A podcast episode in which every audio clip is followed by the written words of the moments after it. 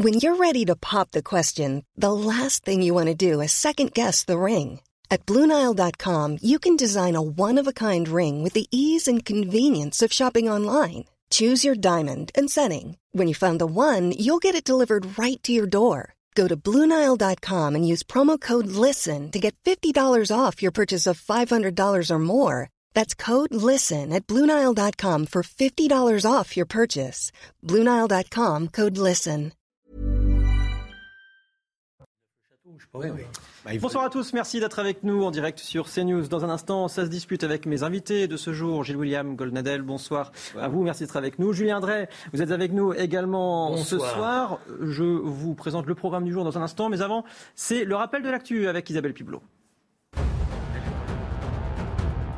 Incendie dans les Cévennes, 520 pompiers toujours à pied d'œuvre. Le feu est fixé, il ne peut plus progresser, mais il reste sous haute surveillance. 650 hectares ont été ravagés depuis jeudi.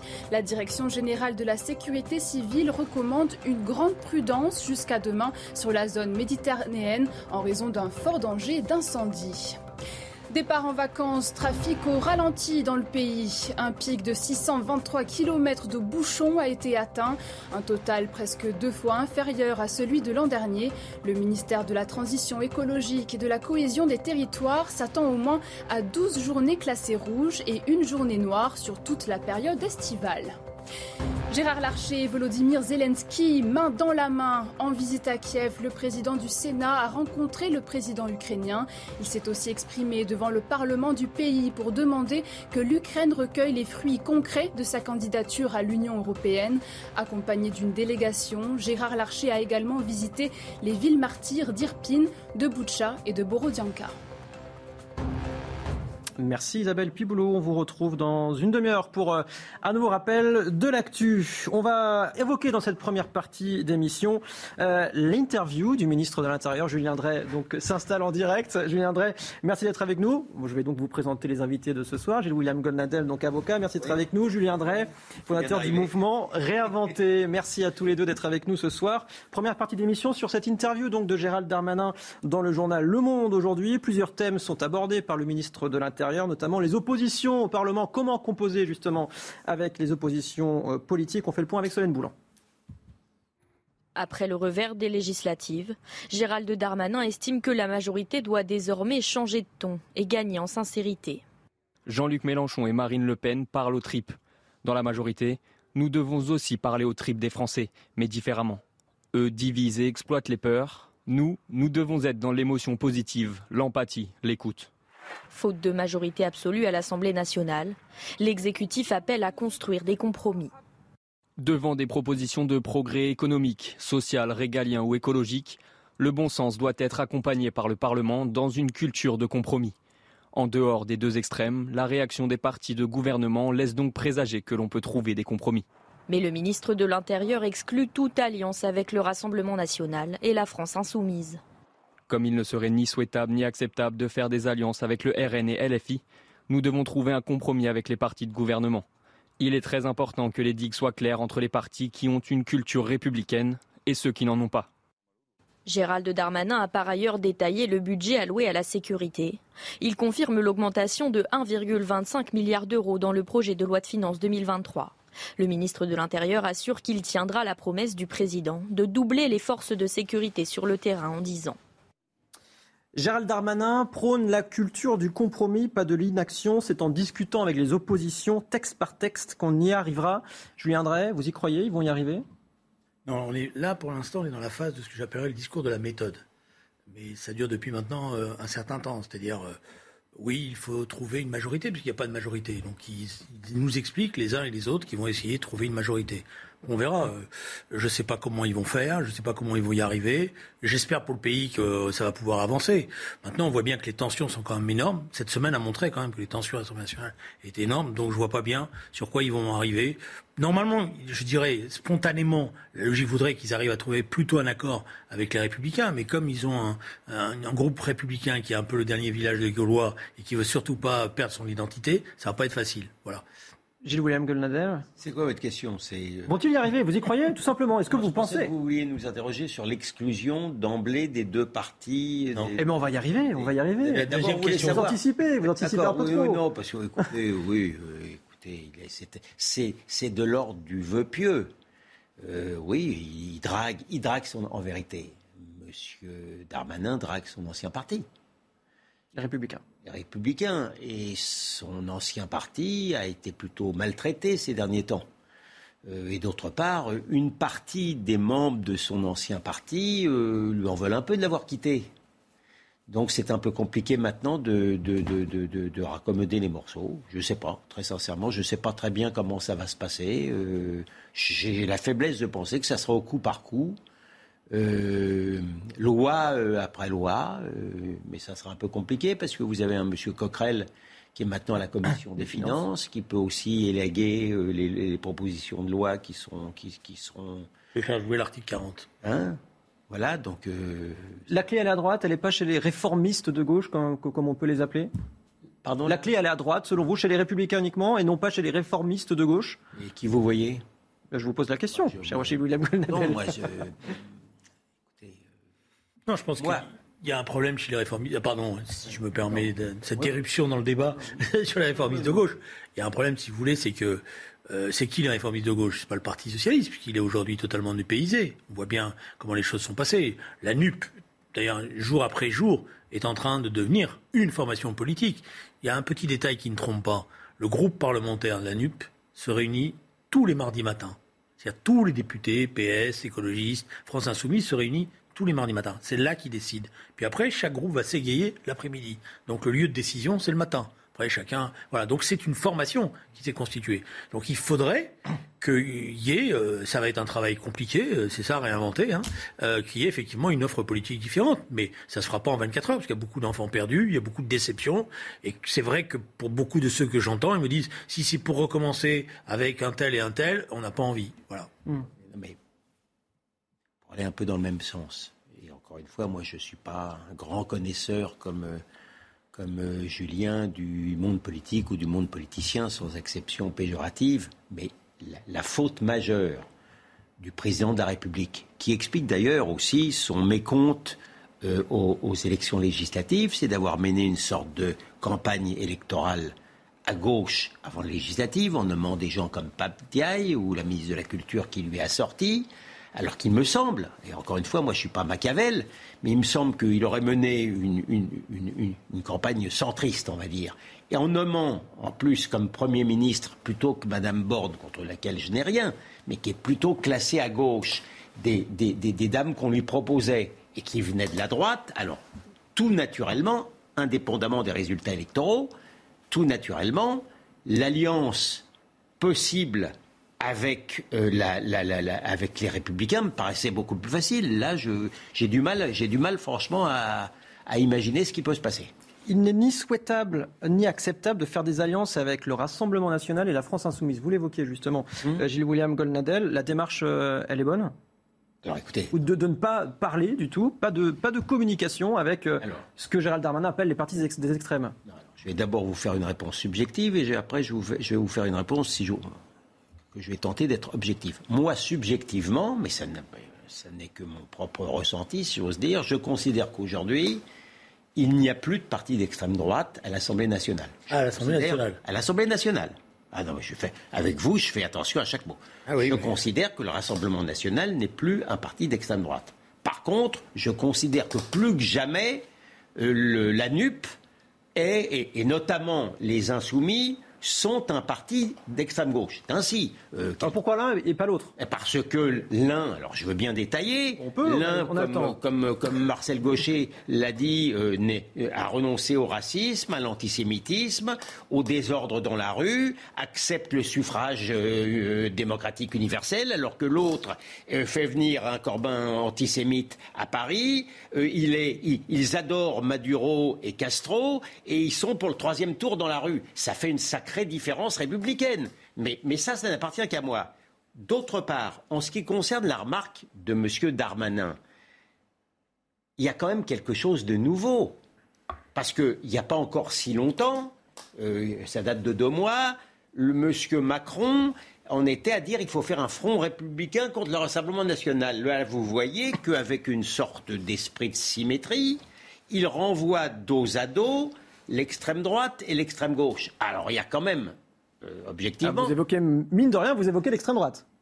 Mais, non, mais dans son esprit à lui. Dans son esprit à lui, il y a une extrême droite, il y a une extrême gauche, mm. et qui, qui parle, paraît-il, aux tripes. Et bon, on va y venir aussi. Donc, donc, indépendamment de ma vision subjective des choses, je vois qu'objectivement, on est dans une. Alors, c'est amusant on est dans, une, dans un esprit, cette fois-ci, de symétrie que, n'a pas le journal qui l'interviewe. Le journal Le Monde, c'est amusant si vous relisez, il lui dit Mais comment ça se fait que vous renvoyez, pas content le monde, comment ça se fait que vous renvoyez dos à dos l'extrême droite et les insoumis? Bon, donc il y a quand même, euh, pour moi, une sorte de relatif progrès qui s'opère dans l'esprit de M. Darmanin, je le constate. Julien Drey, l'extrême droite n'existe plus à l'Assemblée nationale?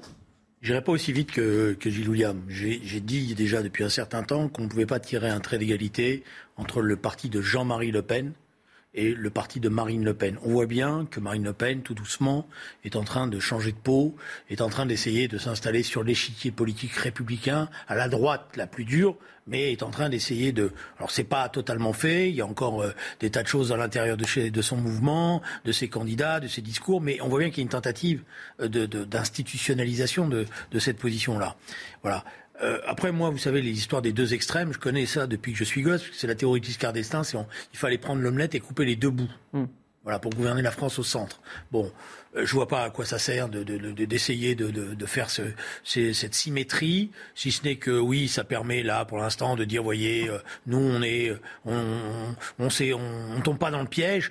Euh, au cas par cas, on verra, parce que, y compris sur la France insoumise, sur la, sur le, le la NUP, Bon, je ne sais même pas, moi, qu'est-ce qui va se passer à l'intérieur. Est-ce mm. que tous les députés socialistes, par exemple, vont suivre jusqu'au bout? On voit déjà que sur la motion de censure, il y a une série de députés qui, socialistes qui disent euh, non, on n'est pas d'accord. Est-ce que tous les députés écolos vont tous s'aligner Donc c'est pour ça que les qualificatifs rapides, euh, voilà, qui visent à, euh, je dirais, essayer de sortir des épouvantails et de faire peur, je ne suis pas sûr que ça fasse avancer le débat politique. Le gouvernement doit-il doit désormais alors parler euh, à LFI, parler au Rassemblement national, euh, national euh, établir des alliances, des compromis. Mais, mais, ils, vont, ils vont être obligés de parler, ils sont dans l'hémicycle. Pas... C'est exclu pour le moment, selon Gérald Darmanin. Mais, ça, ça c'est l'interview du journal du dimanche, mais dans l'hémicycle.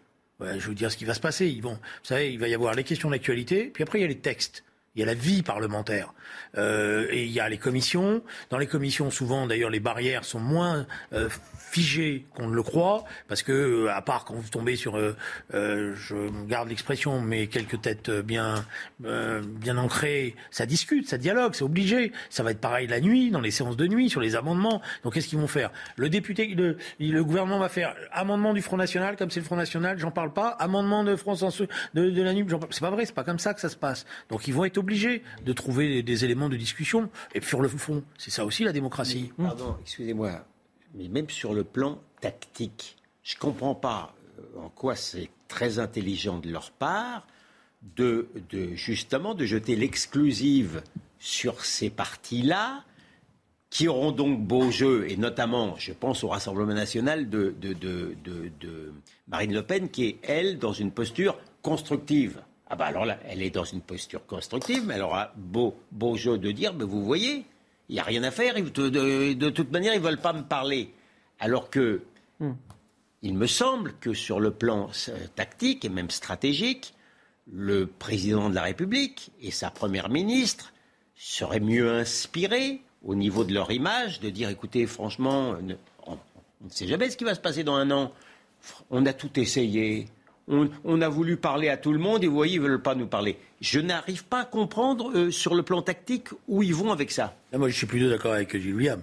Je dire, euh, si le gouvernement veut faire la démonstration que le, Rassemblement national et la NUP sont des extrêmes, des forces politiques, c'est pas en les diabolisant, mm. c'est en montrant concrètement texte après texte qu'ils étaient prêts à avancer, mais qu'ils proposaient n'importe quoi, que ça tenait pas debout, ou qu'ils paralysaient, ou qu'ils chahutaient. D'un certain point de vue, la séance de, de, de, présentation par le gouvernement, on a une réponse. La première ministre, elle a tenu, et d'ailleurs c'est comme ça qu'elle a réussi à obtenir des bons commentaires de la mm-hmm. presse. Elle a tenu sa ligne. Il y a eu un chahut qui, d'après moi, a tombé mal et était euh, inutile, stérile et même euh, désagréable. Voilà. Et, donc c'est le gouvernement en tenant sa ligne qui s'en est sorti. Donc là, cette histoire de, euh, j'ai l'impression, si vous voulez, que M. Darmanin, il a ressorti une fiche qui était la fiche Giscard d'Estaing, et qui s'est dit l'omelette par les debout, ça marchait bien à l'époque, peut-être ça va en marcher là. bon. non mais si, si, encore une fois, le président de la République, et, je ne sais pas quel Premier ministre, ça sera, peut-être qu'elle restera là, Madame Morne, mais veut prendre à témoin dans un certain temps, au-delà même du Rassemblement national, des insoumis, qui vous voulez, veulent prendre à témoin qu'ils n'est pas responsable, qu'ils ne sont pas responsables de la paralysie, du fait qu'on ne peut pas avancer, qu'on ne peut pas réformer, etc. il me semble que ça serait plus habile de ne jeter l'exclusive sur personne. Voilà, c'est tout. Gérald Darmanin, néanmoins, eh bien, il, euh, il, loue, il reconnaît certaines qualités à Jean-Luc Mélenchon et Marine Le Pen. C'est assez rare pour être souligné, parce que, euh, selon lui, il parle aux tripes les deux, que ce soit Jean-Luc Mélenchon ou, Marine Le Pen. Selon lui, c'est une, qualité parce qu'il dit, dans la majorité, nous devons aussi parler aux tripes des Français, mais différemment. Qu'est-ce qu'il entend par parler aux tripes, selon vous, Julien Drey? Je pense que ce qu'il veut dire, parce que je regardais le texte, il veut dire que la vérité, c'est qu'il parle des problèmes des Françaises et des Français. Et que lui, il parle peut-être un peu trop technocratique. C'est vrai que quand vous écoutez le gouvernement en ce moment sur le pouvoir d'achat, vous avez du mal à comprendre comment on va faire et qu'est-ce que ça va donner. Euh, il y a des démonstrations qui ont été faites sur les baisses de, euh, la virgule près. De, voilà. Donc, euh, on a deux forces politiques qui, effectivement, parlent au peuple. Alors, d'une manière bonne ou mauvaise. Problème de communication uniquement?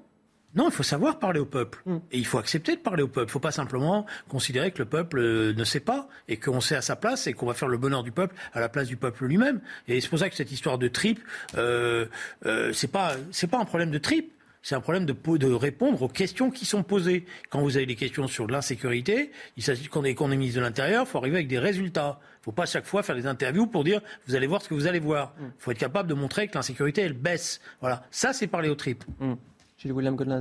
Oui, enfin, je crois qu'il veut dire que les deux extrêmes, encore une fois, sur le planisphère politique, sont sans acception péjorative, euh, euh, parleraient aux passions. Euh, chez Mme Le Pen, ça serait la passion nationale, voire nationaliste. Et chez M. Mélenchon, j'imagine que ce sont un peu les inégalités, dont les riches seraient les plus coupables. Ce mhm. sont des passions. Alors d'un côté, voilà, euh, d'un côté l'égoïsme euh, sacré de la nation, et de l'autre côté quelque chose qui ressemblerait, pour ma part, à une sorte de jalousie, euh, qui est un sentiment assez partagé dans l'espèce humaine. Bon, mais est-ce que M. Macron n'a pas, M. Macron, ça lui arrive de temps en temps d'avoir des envolées lyriques, après tout. Mais c'est vrai que Julien Drey a raison. Euh, l'image qu'a ce gouvernement et que, euh, pas seulement la Première ministre, mais aussi Monsieur le ministre de l'économie, c'est quand même un langage très technocratique et un peu abscon. Les deux extrêmes sont dangereuses. Le paradoxe, de, si vous permettez, j'ajoute, euh, comme ils étaient minoritaires, ils ont pris des ministres qui euh, devaient être euh, en capacité, euh, je dirais, de gestion des dossiers à la virgule près. Mais c'est un gouvernement qui est très technocratique. Hein. Mm. voilà. Alors, ça veut dire qu'on aura des gens compétents, mais pour parler de la réalité des problèmes, je m'excuse, mais par expérience, je sais que la technocratie, à un moment donné, elle sait plus où elle en est. Hein. Les deux extrêmes sont dangereuses. Vous êtes d'accord avec ça? Je viendrai je ne suis pas d'accord avec cette théorie des deux extrêmes. Hum. Je vous l'ai déjà dit, je ne crois pas. Euh, chacun a des, représente un programme politique avec lequel on est en désaccord. Et moi, les histoires de renvoyer dos à dos pour faire le malin en disant, voyez, moi je suis au centre, j'y crois pas. Hum. Ah non, mais moi je vous ai dit, euh, je trouve ça fout ça complexe ma subjectivité. Euh, je ne considère pas que le Rassemblement national soit dangereux. Je considère même qu'il a des aspects positifs. Euh, sur le plan de l'économie, ça me convainc moins. Euh, qu'on dise que je suis engagé clairement et depuis toujours contre l'extrême gauche et que je considère que cette extrême gauche-là est particulièrement virulente et dangereuse, et pas seulement sur le plan politique, peut-être dès septembre dans la rue. Voilà. Ça vous inquiète? Non, moi j'ai un désaccord avec Gilles William. Je ne crois pas au troisième tour social. J'ai entendu ça pendant des années. Je pense que le pays n'est pas dans une situation de fameux troisième tour social. On peut avoir des colères. Hmm. Euh, je crois pas C'est-à-dire le retour des gilets jaunes, par exemple, dans la rue. Des colères, des, colères, des, colères, ce qu'on appelle, appelle, des jacqueries, c'est-à-dire hmm. euh, sur euh, la question du, du, du du prix de l'essence, sur la question euh, de l'augmentation des prix euh, dans, les, grandes surfaces, euh, sur les, prix des transports, sur des tas de choses, sur le, les fins de mois qui sont de plus en plus difficiles pour une, partie de, nos concitoyens. Donc on peut avoir des vraies grosses colères. Est-ce qu'il y a une force politique qui est capable d'organiser ça comme c'était le cas dans les années 70, en gigantesques manifestations, de canaliser toutes ces colères et d'en être le porte-parole, je n'y crois pas à l'état actuel des choses. Je ne partage pas l'optimisme de, Julien Drey. un peu d'optimisme hein, d'ailleurs, parce que peut-être que je pourrais souhaiter. Non, mais oui, non, mais ce, que je veux dire, enfin, je ne suis pas sûr que vous souhaitiez encore le grand soir, mais enfin. Non, mais bon. Alors, mais un petit grand soir. d'accord, mais euh, des lendemains qui chantent. Voilà. d'accord. Mais écoutez, d'abord la posture actuelle des, des, insoumis au sein de l'Assemblée nationale montre qu'ils regardent dehors. Ils n'essayent pas de parler à l'intérieur. Euh, tout, milite pour que, effectivement, ils pensent euh, à septembre, à ce qui peut se passer, etc. Je pense que si, à Dieu ne plaise, la situation économique et financière, on ne sait pas, hein, on ne sait pas ce qui peut se passer, venait, à, effectivement euh, à, se détériorer, euh, l'extrême gauche, c'est elle qui tient la rue. Personne d'autre, personne d'autre ne tient la rue que l'extrême gauche, souvent avec violence avec les antifas, rajouter un peu de voyous des quartiers, il peut se passer n'importe quoi. Alors je ne suis pas en train de je suis pas en train de vous dire que ça que c'est certain, mais je pense qu'il y a des, quand même des éléments hautement inflammables. Ça vous inquiète? Bah, écoutez, une fois que si je vous décris ça et si je vous dis que ça arrive, je vous mentirai en disant que ça me plaît. Effectivement, c'est inquiétant. Euh, moi, je, suis, vous savez, je suis euh, d'abord euh, un républicain extrêmement jaloux des résultats du suffrage universel. Moi, monsieur, Macron, c'est pas, pas un, ennemi, c'est un, adversaire. Mais c'est mon président de la République. C'est pas celui-là que j'aurais choisi, mais c'est mon président de la République. Je suis esclave du suffrage universel et de la loi. J'ai commencé, je regardais les gilets jaunes avec beaucoup de faveur et de sympathie dès qu'ils ont commencé à, vraiment à devenir violent et à, et à sortir de la légalité, comme par hasard lorsque l'extrême gauche a eu l'adresse, et aussi avec un petit peu de soutien médiatique, de reprendre la main, eh ben, c'était terminé pour moi. Euh, réellement, je suis comme ça. Donc oui, cette situation m'inquiète, je la trouve assez inflammable. Oui. Je viendrai vous. Moi, je, me permets de dire que je ne suis pas d'accord parce que malheureusement, euh, je pense qu'on est dans une situation de repli individualiste et que le Covid a augmenté cela. C'est-à-dire on n'est pas dans, un, dans la recherche d'un collectif euh, qui se formerait. Euh, euh, malheureusement, euh, le Covid, des formes d'organisation du travail qu'il a induit, la tentation du repli sur soi, la tentation de quitter les grandes villes, euh, a, a, induit un modèle de société qui conduit pas à, je dirais, à ces grands mouvements collectifs qu'on a connus dans les années 70-80. C'est d'ailleurs un des problèmes qui est posé pour la, à la gauche. C'est-à-dire si elle si elle veut reconquérir les cœurs, il va falloir qu'elle soit capable de porter un projet collectif dans lequel tous ces gens-là se reconnaissent. À ce stade-là, ce qui, ce qui se gagne plutôt, c'est le désintérêt, l'abstention, c'est c'est tous pareil, de toute manière ça ne changera pas pour moi, etc. etc. Oui, enfin, je ne prétends pas que le peuple entier va, va déferler dans les rues de Paris et de province. Je dis que souvent, euh, ce sont les minorités déterminées et violentes qui l'emportent. Et j'oubliais évidemment d'évoquer dans le paysage assez contrasté, j'en conviens, que je vous peignais, les syndicats. Quand je vois, par exemple, le, syndicat CGT des transports, le, responsable syndical, le, patron du syndicat CGT des transports, tweeter, faire un tweet où il soutient carrément les insoumis, alors qu'en principe il devrait faire au moins semblant d'être apolitique, je me dis qu'aussi qu'il y a les ingrédients aussi de, paralysie du pays qui sont là. Hein. Ils n'ont pas, ils pas changé. Les syndicats ont toujours été politisés. Ils le sont depuis non, mais justement avec les réseaux sociaux. Et il n'y a pas que les syndicats. Euh, je veux dire, il si vous me permettez, les, les syndicats, c'est même un des problèmes du dialogue social c'est qu'ils sont très affaiblis par rapport à ce qu'ils ont été dans le passé. Mm.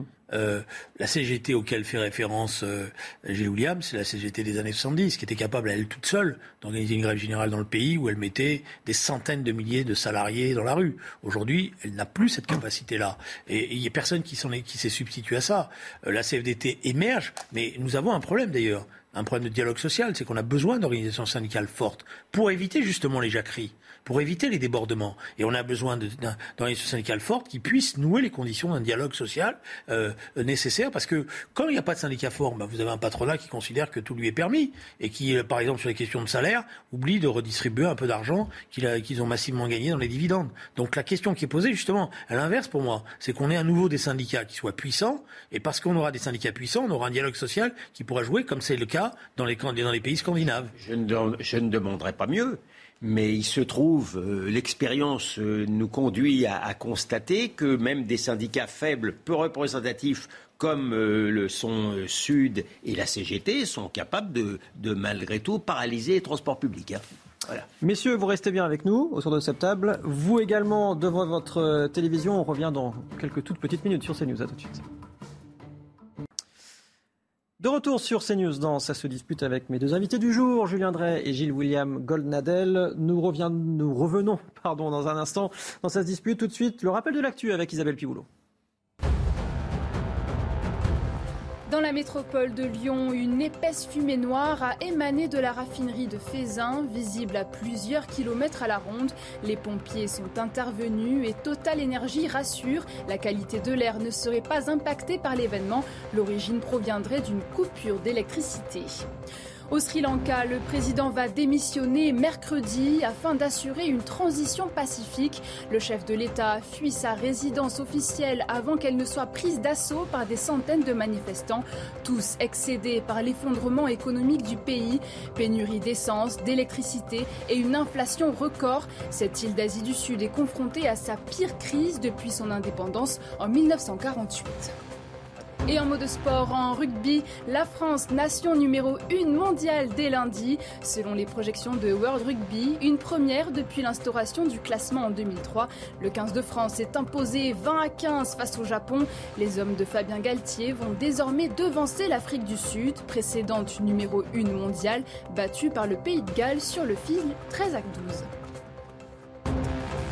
Merci à vous, Isabelle Piboulot. Il vous plaît, euh, euh, Monsieur Galtier, cher Julien Drey? Ah, j'aime euh, cet entraîneur, oui, je reconnais, et je trouve qu'il a porté l'équipe de France de rugby, qui était quand même euh, dans une situation très difficile il y a quelques années, euh, vraiment au nid, on voit bien, et on va avoir une Coupe du Monde, si ça tient comme ça, qui va être de qualité. Gilles William, cas, une vous êtes... Je suis pas un fan de rugby, mais il m'a, je vais maintenant voir les matchs de l'équipe de France avec plaisir. Vous êtes sport, vous? Ah, Pas du tout, je ne m'intéresse pas au sport, sauf au sport de combat. Très bien. Eh bien, on va, on va continuer à parler de Gérald Darmanin dans ce cas-là, si ça, si ça vous va, euh, qui souhaite donc assouplir les règles d'expulsion si un étranger est reconnu coupable d'un acte grave par la justice. Euh, vous êtes euh, d'accord avec cela, Julien Drey? Alors, si vous voulez, le problème, c'est que c'est presque M. Jourdain. Je fais de la, le, le ministre de l'Intérieur. Parce que qui peut venir à la télévision et dire un étranger qui est en situation irrégulière, qui fait des actes de délinquance grave, ben non, c'est très bien, il peut continuer. Euh, un type de France insoumise? Non, mais ah, je vous garde. Ah, mais Monsieur Drey, je pense que quelqu'un de la France insoumise n'est pas d'accord pour expulser un étranger délinquant. Non? Non? un type ou une, un monsieur ou une dame de la France insoumise qui vient à la télévision, qui est, qui est confronté à un, un délinquant qui a agressé sexuellement, ou qui a. Vous voulez que je vous le fasse? Euh, voilà. vous le faire, le type de la France Insoumise Non, non, faites pas, parce que. On va peut-être pas parler à leur place, Sergi William Golnadel. Non, je ne crois pas. Je crois que là, c'est un. Voilà, donc euh, euh, la question qui est posée, c'est que. C'est pour ça que je dis c'est M. Jourdain, c'est que tous les ministres de l'Intérieur, tous, hein, de droite, de gauche que je connais, que j'ai connus, tous, ont commencé tous par dire alors vous allez voir, cette fois-ci, on va expulser les délinquants qui sont en situation régulière et qui sont condamnés. Tous. Et ils ont commencé. Ils annoncent des projets de loi qui, en général, ne passent pas à l'Assemblée nationale, ne passent pas à la Cour européenne des droits de l'homme ou je ne sais pas quoi. Alors que le problème qui est posé aujourd'hui, c'est un problème euh, de dispositif et d'efficacité de ces dispositifs. C'est-à-dire comment on reconduit à la frontière ces gens-là, comment on fait pour les reconduire, comment on, corrige ce dispositif qui fait que vous mettez des gens dans des avions et qu'il suffit qu'il s'agisse dans l'avion pour que vous n'arriviez pas à les expulser, que quand vous les redescendez des avions, eh bien, vous savez plus où les mettre parce qu'il n'y a pas assez de place pour les garder dans les centres de rétention. Voilà, c'est ça la vérité. Voilà. Et à ce stade-là, pour l'instant, le ministre lui, comme ses prédécesseurs, disent vous allez voir ce que vous allez voir, cette fois-ci, vraiment, on va le faire. Bah ouais. Je William Nadal. Non, mais d'abord, avant même de réfléchir sur les déclarations ministérielles, il faut regarder la situation dans laquelle se trouve la France, la vie en France. Je veux dire, c'est de l'ordre du, du, truisme, du lieu commun, que de considérer qu'un étranger qui se conduit mal doit partir. En situation régulière. Oui. En situation irrégulière. Oui, oui. Il, doit partir. C'est ainsi. Il fut un temps où, euh, d'ailleurs, euh, même l'étranger en, situation régulière était astreint à une obligation de réserve. Voilà, c'était comme ça. Donc, euh, ne, constater qu'on s'est habitué à ce que ça ne passe ainsi, ça montre la dégradation complète et de la folie du temps, très sincèrement. À partir de là, vous avez des déclarations d'un ministre de l'Intérieur qui, au sein du gouvernement Macron, n'est pas le plus mauvais. Je veux dire, par rapport à M. Castaner, il y a quand même un progrès. Même si M. Euh, Darmanin, a, mal fini la dernière mandature avec le Stade de France, avec des Moi qu'on puisse dire. Voilà, je ne sais pas ce qui lui a pris. Euh, euh, euh, il, le reconnaît lui-même d'ailleurs dans cette interview du, Monde. Il, était peut-être temps d'ailleurs, mais, bon. il a quand même mis un mois à reconnaître que. Non, mais c'est terrible. moi personnellement, je le, le reconnaissais plus parce que c'est un, ministre régalien qui, qui, s'est tenu, qui a fait, qui a fait des choses. Enfin, c'est le jour et la nuit par rapport à M. Castaner qui voulait mettre un genou à terre. Bon. Donc lui, c'est un, je veux dire, c'est un, ministre républicain. À partir de là, bah, écoutez, le pauvre, il n'est il, est pas responsable de tout. Hein. Il veut, alors il est, il est dans le vœu pieux. C'est d'une très grande piété, ces, ces vœux. Mais compte tenu de la situation actuelle de la France, avec des gens, une, j'ose pas parler de cinquième colonne, mais des gens, vous avez des gens qui, qui s'opposent, des organisations euh, soi-disant droits de l'homiste, qui sont en vérité, qui militent contre les droits de l'homme français, mais qui s'opposent à tout. Euh, voilà, un, droit des magistrats, euh, alors qui sont débordés, mais quand ils ne sont pas débordés, ils ne jugent pas toujours du bon côté. Une Cour européenne des droits de l'homme. Vous avez une Cour européenne des droits de l'homme qui a condamné la France parce que la France voulait expulser un Algérien terroriste vers l'Algérie, qui était d'accord pour le reprendre. Sauf que la Cour européenne des droits de l'homme considérait que l'Algérien en question, qui était un islamiste, il courait un danger en Algérie. Ce qui veut dire exactement que la Cour européenne des droits de l'homme est plus préoccupée par la sécurité du terroriste que par la sécurité des Français. Donc c'est vraiment, je le disais hier, c'est le Sisyphe qui, qui, pousse son rocher, mais le rocher descend. Donc euh, oui, on a, on a un vrai problème, on a un vrai problème qui passe non seulement par un combat politique, par, euh, par un combat culturel, je, je, vous montre, mais également par un combat juridique. Je vous le dis franchement, alors c'est vrai que je ne cultive pas l'optimisme aujourd'hui, mais tant qu'on ne sortira pas de la Cour européenne des droits de l'homme, ce que même le Rassemblement national n'a pas osé vouloir faire cette fois-ci, on ne s'en sortira pas. La réalité la plus crue, je viens de la délivrer. On ne s'en sortira pas. La vérité, la plus crue, c'est que ça sert bien les gouvernements, la Cour européenne des droits de l'homme. Parce que sur le fond, vous êtes condamné par la Cour européenne des droits de l'homme. Si vous avez décidé d'appliquer votre politique, vous appliquez votre politique. Et vous dites à la Cour européenne des droits de l'homme, c'est comme ça. Ça va durer des mois et des mois. Vous allez vous engueuler avec l'Europe, mais vous avancerez. C'est pas vrai. Là, on, se sert de ça pour ne pas avancer. Voilà. On dit ah mais on va. J'en ai vu moi des gouvernements me dire, bah on va être condamné par la Cour européenne, alors on le fait pas. C'est pas vrai. C'est pas comme ça que ça se passe. D'autres pays ne le font pas. Mm. C'est-à-dire qu'ils avancent, ils font leurs lois, ils vont dans la Cour européenne des, droits de l'homme, ils plaident, ils font appel à. Euh, voilà, il y, a des tas de manières d'avancer. Le problème qui est posé aujourd'hui, ce qui est vrai, c'est que. Euh, et, d'ailleurs, ça serait intéressant parce que je pense que dans cette assemblée-là, le président de la commission des lois, par exemple, pourrait très bien dire je vais mettre maintenant en place une commission qui va étudier comment les choses se passent concrètement en termes d'expulsion des délinquants en situation irrégulière. Et prendre tous les députés et aller sur les lieux et voir comment ça se passe. Et moi, je suis convaincu qu'il y a beaucoup de députés de la France insoumise qui auraient énormément de mal après de dire nous, on défend ces gens-là n'importe comment. Voilà. Alors il faut défendre les droits de l'homme, il faut, etc. Mais quand vous regardez la réalité, elle est, elle est incontournable. Mais on ne fait pas ça. Donc on fait de l'agitation médiatique. Et c'est ça qui, d'après moi, crée euh, la difficulté euh, en ce moment dans le pays, c'est que beaucoup de nos concitoyens disent tout ça c'est de l'agitation verbale, mais la vérité c'est que ça bouge pas, ça change pas. C'est-à-dire qu'on on, regarde trop notre nombril au sein de l'hémicycle, on ne sort pas assez de l'Assemblée nationale? Non, c'est pas. Oui, pour une part, oui, c'est-à-dire, mais pour une part surtout, on se donne pas les moyens. Je vous ai... La question qui est posée, vous voyez, c'est une question simple. Euh, euh, qu'il faut, ça fait des, années que ça dure. Comment on fait pour expulser des citoyens qui, des, citoyens qui sont des délinquants, qui sont en situation irrégulière aujourd'hui? Il y a toute une partie des choses qu'on n'arrive pas à faire parce que le dispositif qu'on a ne va pas on, met des gens dans des avions, il suffit qu'ils soient bien informés, ils vont faire du chahut dans ces avions-là, le pilote va venir et va dire moi j'arrête, je ne prends pas ces gens-là. Donc on les redescend. Voilà. Alors ou alors sinon on est obligé de les baïonner, de, de, leur mettre des menottes, etc. Donc les gens qui sont dans les avions disent moi je veux pas voyer dans ces conditions. Donc c'est une question sérieuse. Donc cette question elle doit être débattue. Il n'y a pas de honte à trouver des dispositifs qui permettent de raccompagner humainement, mais sans qu'il y ait des blocages de cette nature-là. C'est une urgence selon vous ça? Bah, C'est une urgence, sinon vous sais pas. Et qu'est-ce qui se passe? Une fois que vous n'avez pas expulsé Comme vous n'avez pas de place dans les centres de rétention, vous n'en avez pas beaucoup, ben, les avocats qui sont euh, habiles vont trouver un moyen de faire qu'à un moment donné, la personne, elle va sortir. Une fois qu'elle est sortie, allez la rattraper. Il y a urgence pour vous, chez William Goldnadel? Ah, ben, C'est plus que d'urgence, je me demande même s'il n'est pas trop tard. Je vous le dis très franchement. Donc je, je crains par exemple que, compte tenu situation, donc ça risque de ne pas bouger pendant cinq ans. Je ne sais pas ce que sera la France dans cinq ans. Je ne veux pas être apocalyptique, hein, ce n'est pas une posture, mais je ne sais pas. Euh, Julien Drey pose la question de euh, explique que le, type se, tient mal dans l'avion, euh, donc on le redescend, mais c'est même pire que ça. Là, récemment, vous avez un, délinquant étranger qui a refusé qui a refusé, il n'est pas encore dans l'avion, qui a refusé de, monter dans l'avion, on, l'a raccompagné de là où il venait. En vérité, vous vous souvenez des charters? Si on ne rétablit pas les charters, quelle horreur Vous savez, l'idéologie, euh, elle est parfois plus forte que la réalité. Hein. C'est ça qui est dramatique. Lorsque on a établi des, charters il y a quelques années, il faut voir les cris d'orfraie qu'une certaine gauche poussait certains humanistes, qui, qui ne sont pour moi humanistes que non. Ils trahissent complètement l'humanisme. Mais c'est autre chose.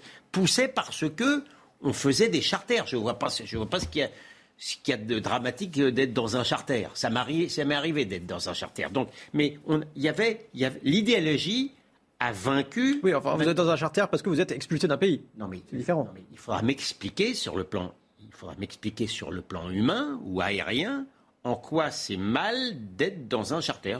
très sincèrement, là, vous avez la limite à mon entendement. Non, mais la, question qui est posée, c'est euh, dans cette affaire-là, il est arrivé le pire. Le pire, c'est quoi le pire? C'est qu'on a regroupé des détenus euh, qui étaient condamnés pour les expulser. Les dossiers étaient mal préparés et manque de chance pour ceux qui ont fait ça. Il y en a deux qui, dans ces études-là, étaient des, vrais réfugiés politiques, etc. et tout. Donc, à partir de là, évidemment, toute la procédure a volé. La suspicion s'est installée en disant, regardez, c'est la preuve que derrière l'idée qu'on va expulser des délinquants, on risque aussi d'expulser des gens qui sont en euh, qui sont des vrais réfugiés politiques, qui vont être euh, repris par euh, les persécutés, etc. Donc, il faut reprendre le processus. C'est pour ça que moi, je pense que la question, c'est d'avoir des moyens, c'est-à-dire d'avoir des avions, parce que ça coûte très cher, hein, ce dispositif-là, à l'État, d'avoir des avions qui puissent le faire, de faire qu'il y ait des organisations qui soient là pour vérifier, des organisations écuméniques, euh, euh, confessionnelles, de droits de l'homme, pour vérifier qu'on ne fait pas n'importe quoi, ce qui est le cas, hein, d'ailleurs, sur le fond, euh, et puis, et bien, bien, et faire que les dossiers soient, qu'il n'y ait pas, vous savez, c'est toujours la même chose, gagner un, ça, c'est une formule, ça s'appelle gagner sur un cas pour gagner sur une cause. Si dans, dans 10 dossiers, vous en avez neuf qui sont très bons, mais vous en avez un qui est pas bon, c'est tout qui est remis en cause. Et c'est ça qui s'est passé, parce qu'on s'est précipité, mais pour une raison simple, c'est qu'il n'y a pas assez de moyens euh, humains pour bien contrôler ces dossiers-là, pour bien les vérifier. Et donc, dans la précipitation, on a fait des erreurs. Pourquoi on ne les met pas, ces moyens humains, alors? Bah, Demandez-le au ministre. Ah bah, j'aimerais bien. pour, pour, pondérer un peu mon, mon, pessimisme général sur ce plateau, je dois à la vérité de reconnaître qu'il y a une évolution des mentalités. C'est-à-dire que j'ai pris l'exemple, par exemple, du, charter qui, qui, a, enflammé les, beaux esprits. Je crois qu'aujourd'hui, ça ne poserait pas de problème à l'immense majorité des Français. L'immense.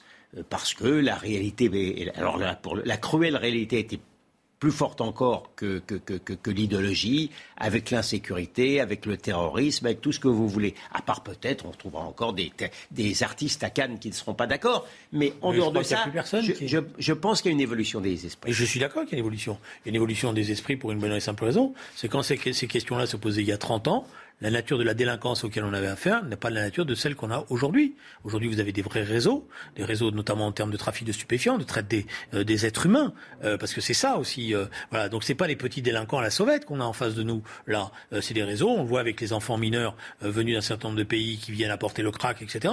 Donc l'opinion, effectivement, et moi-même d'ailleurs, j'ai évolué. Je cherche à trouver des solutions qui permettent de répondre à cette question-là, mais on peut pas continuer comme ça. Julien, mais il y avait des gens qui euh, se faisait à l'époque admonester, euh, gourmander, euh, morigéner, dont je faisais partie, qui disait, et qui disait qu'au train où allaient les choses, avec, il, décrivait avec peu d'aménité une, une, immigration illégale qu'il vivait comme une invasion, il prévoyait les mauvais temps qui allaient arriver de par leur connaissance de l'islamisme, de par leur connaissance du caractère, par exemple, antisémite de l'islamisme qui allait déclencher des massacres, comme on a vu, on pouvait, on pouvait effectivement craindre le pire. Il arrive que le pire arrive. Je pense qu'il n'y avait pas de fatalité puisque le pire arrive. Pense qu'on n'a pas traité un certain nombre de problèmes, notamment dans un certain nombre de quartiers. On s'est, on s'est gargarisé de mots avec euh, cette fameuse politique de la ville. On n'a pas vu ce qui était en train de se passer en, fait, c'est-à-dire l'ethnicisation, euh, la marginalité sociale, et, et, que à partir de là, effectivement, les choses ont, ont dégénéré. Et ça devient vous savez, il y avait une phrase de Lincoln euh, que j'ai toujours appréciée qui disait Vous trouvez que l'instruction ça coûte cher, alors essayez l'ignorance. Ben, c'est un peu la même chose. C'est-à-dire que pendant un temps, on a, cru que euh, casser les ghettos, euh, mettre en place des dispositifs d'encadrement social sérieux contre l'échec scolaire, etc., ça coûtait trop d'argent. On a laissé les gens se parquer, les maires ont fait comme ils pouvaient, et maintenant on ne sait plus comment faire. On ne sait plus comment faire. Ben, ça fait partie des divergences que j'ai avec mon ami Julien Drey, c'est que je pense que la politique de la ville et même mettre de l'argent, etc., ça n'est rien par rapport au nombre. Le nombre, le nombre, le nombre. Ah mais moi je suis pas en désaccord non plus sur le nombre. Je pense qu'effectivement, quand euh, si, je veux la, la, gestion des flux migratoires, c'est-à-dire si vous avez des quartiers qui sont des ghettos et que sans arrêt il, y a des nouvelles arrivées dans ces ghettos qui euh, occupent au lieu un, appartement de trois pièces, ils sont cinq au lieu d'être cinq, ils viennent dix et, et 15 parce que c'est voilà évidemment ça ça peut que dégénérer. C'est un ensemble. Le problème c'est que c'est un ensemble qu'il faut traiter dans tous ces dans toutes ces dans toutes ces facettes. Donc c'est un énorme travail, il faut être honnête. C'est un énorme travail. Et donc, en général, les gouvernements, quand ils arrivent au début, ils disent cette fois-ci, on va vraiment s'y attaquer. Puis, quand il y a énormément de résistance, tous azimuts, des moyens qui manquent, eh bien, on gère la petite semaine. Et comme si ça ne suffisait pas à notre malheur, et c'est pour ça que je, n'incrimine jamais les étrangers qualité d'étrangers, s'il n'y avait pas des gens qui exploitent justement leur situation en leur expliquant que les Français sont épouvantables, n'est-ce pas, et que la police tue, alors effectivement, ça irait déjà un peu mieux. La France que vous dessinez quand même, euh, Gilles William Goldnadel, ce soir est, inquiétante, est assez, euh, comment dire, assez, assez noire, on va dire. Euh, y a-t-il des motifs d'espoir quand même? Mais vous avez des motifs d'espoir, si vous me permettez, je pardon, j'ai pris là. voilà. Mais il n'y a pas que. Vous savez, vous avez vu ce jeune Congolais qui a eu le bac avec mention très bien et qui ne savait pas parler français et qui euh, a, eu le bac avec mention très bien, a, je crois, a, quasiment gagné tous les, a gagné, a obtenu tous les concours pour entrer dans les grandes écoles, alors qu'il il y a six ans, il ne parlait pas. Ça veut dire que quand on, s'occupe des gens, il y a des résultats positifs. Alors ça ne veut pas dire qu'on va pouvoir le faire pour tout le monde. Ça veut dire, si vous voulez, qu'il faudrait qu'un jour, euh, ceux qui dirigent ce pays, à tous les niveaux, se disent on se donne des objectifs, on essaie de s'y tenir, et cette fois-ci, on est sérieux. Il y a au moins deux motifs d'espoir. Il y a celui qui vient d'être livré par Julien Drey, qui est vrai. Euh, si on cessait d'expliquer euh, à ceux qui arrivent que de toute manière c'est foutu, euh, ils n'ont rien à faire, ça va pas marcher, etc. Moi, j'appartiens à un peuple qui, avait, qui a la largne de la minorité. Vous voyez ce que je veux dire? Qui, voulait s'en sortir. Moi, mon père, il est arrivé de Pologne, euh, il disait pas que c'était foutu.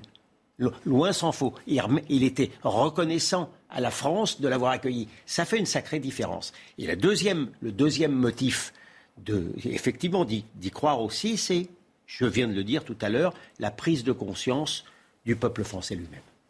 J'aimerais que, pour les 7 minutes 30 qui, nous restent d'émission, euh, évoquer les, rapatriés de, de, Syrie. Mardi dernier, 16 femmes et 35 mineurs ont été donc rapatriés de camps de prisonniers djihadistes en Syrie. Toutes les femmes, donc les 16 femmes, ont été mises en examen et placées en détention provisoire pour association de malfaiteurs terroristes criminels entre mardi, mercredi et hier. Euh, le processus judiciaire, comment ça va se passer pour ces femmes maintenant? Bah, Écoutez, euh, apparemment, elles ont été toutes, elles ont, d'après ce que je crois comprendre, elles ont toutes été mises en examen, toutes incarcérées. Euh, c'était la moindre des choses, hein, parce que moi, je ne pratique pas le sexisme. Donc, euh, euh, effectivement, elles sont tout aussi coupables que euh, les hommes de cette conduite en tortionnaire en Syrie. Hein, parce que mais, mais le, seul problème, c'est qu'elles vont expliquer toutes que, bah oui, mais non, mais c'était la faute du mari qui est mort, qui l'a de force, ou bien elle faisait rien là-bas, elle s'occupait des malades, des enfants, ou elle faisait la vaisselle. Or, je n'ai pas l'impression, indépendamment de la qualité des services de renseignement français, qui ont des rapports, mais qui n'ont pas toujours une valeur probatoire. Je crains que euh, euh, euh, quand il va... Parce que je connais mes confrères, ça fait partie, si j'ose dire, du jeu. Ils vont plaider qu'il n'y a pas d'éléments probatoires pour les laisser des années en prison. Ça va se passer comme ça. Et en face, les magistrats, même les plus répressifs, vous savez, un magistrat, ça juge. Quand, si jamais, à Dieu ne plaise, mais si jamais les dossiers sont vides, eh bien, vous verrez qu'elles sortiront beaucoup plus tôt que beaucoup ne pensent. Euh, pardon d'avoir été encore un peu pessimiste. Elles sont tout aussi coupables que, les hommes qui sont partis combattre, je viendrai euh, Ça, c'est la justice qui va le dire. En tous les cas, ce que, ceux qui étaient sur le terrain disent, c'est que les femmes auxquelles ils étaient confrontées, qu'elles se soient en tant que combattantes ou même en tant que compagnes de combattants, euh, elles n'étaient pas tendres. Euh, quand on jouait, qu'elles elles aient laissé leurs gosses jouer avec la tête euh, euh, comme ballon de foot d'un détenu à qui on, qu'on avait égorgé. Elles étaient là, elles n'empêchaient pas que ça se passe. Et ça s'est passé dans plusieurs villes en, Syrie. Bon, quand il y avait des tortures, quand il y avait des exécutions, elles n'étaient pas là en train de pleurer. Au contraire, même, elle faisait le public, etc. Bon, et elle combattait aussi, alors d'une manière différente, mais elle combattait aussi, euh, en prenant des explosifs, etc. et tout. Bon, donc euh, euh, c'est la justice maintenant, en cas par cas, de bien vérifier les choses. Évidemment, c'est clair que dans leur système de défense, certaines vont essayer d'expliquer qu'elles ont été manipulées, qu'elles ne savaient pas, qu'elles ont voulu s'évader d'ailleurs, qu'elles ont voulu s'en sortir. C'est difficile, il faudra que la justice soit extrêmement vigilante. Mais la vraie question qui est posée, c'est qu'est-ce qui va se passer dans l'institution judiciaire maintenant? C'est-à-dire, est-ce qu'on va se donner les moyens d'avoir, parce qu'on sait le faire, des vrais centres de déradicalisation et de suivi, et donc une bataille euh, qui va être quasi quotidienne pour déradicaliser ces gens-là, pour leur permettre de se réinsérer dans la société, ou est-ce qu'on va les regrouper progressivement dans des coursives, où en fait elles vont, faire elles vont créer une contre-société, et à un moment donné elles ressortiront en étant avec une idée en tête, c'est de recommencer ou de continuer la guerre d'une manière ou d'une autre. Alors c'est peut-être ce qui nous sépare la gauche de la droite. Finalement, c'est l'optimisme et le pessimisme. Parce que moi, ce soir un petit peu, en tout cas. non, parce que je ne crois pas. Moi, je ne crois pas du tout à la déradicalisation. Vous savez, c'était un problème sans solution. Moi, je, pourquoi je n'étais pas très pressé euh, euh, qu'elles arrivent? Elles ne m'inspirent aucune espèce de compassion. Je ne les considère pas du tout comme, comme des concitoyennes, par exemple. Hein. Euh, très sincèrement, ce sont des Françaises de papier pour moi, qu'elles ont déchirées au demeurant. Mais euh, je ne souhaitais pas que les enfants soient séparés de leur maman.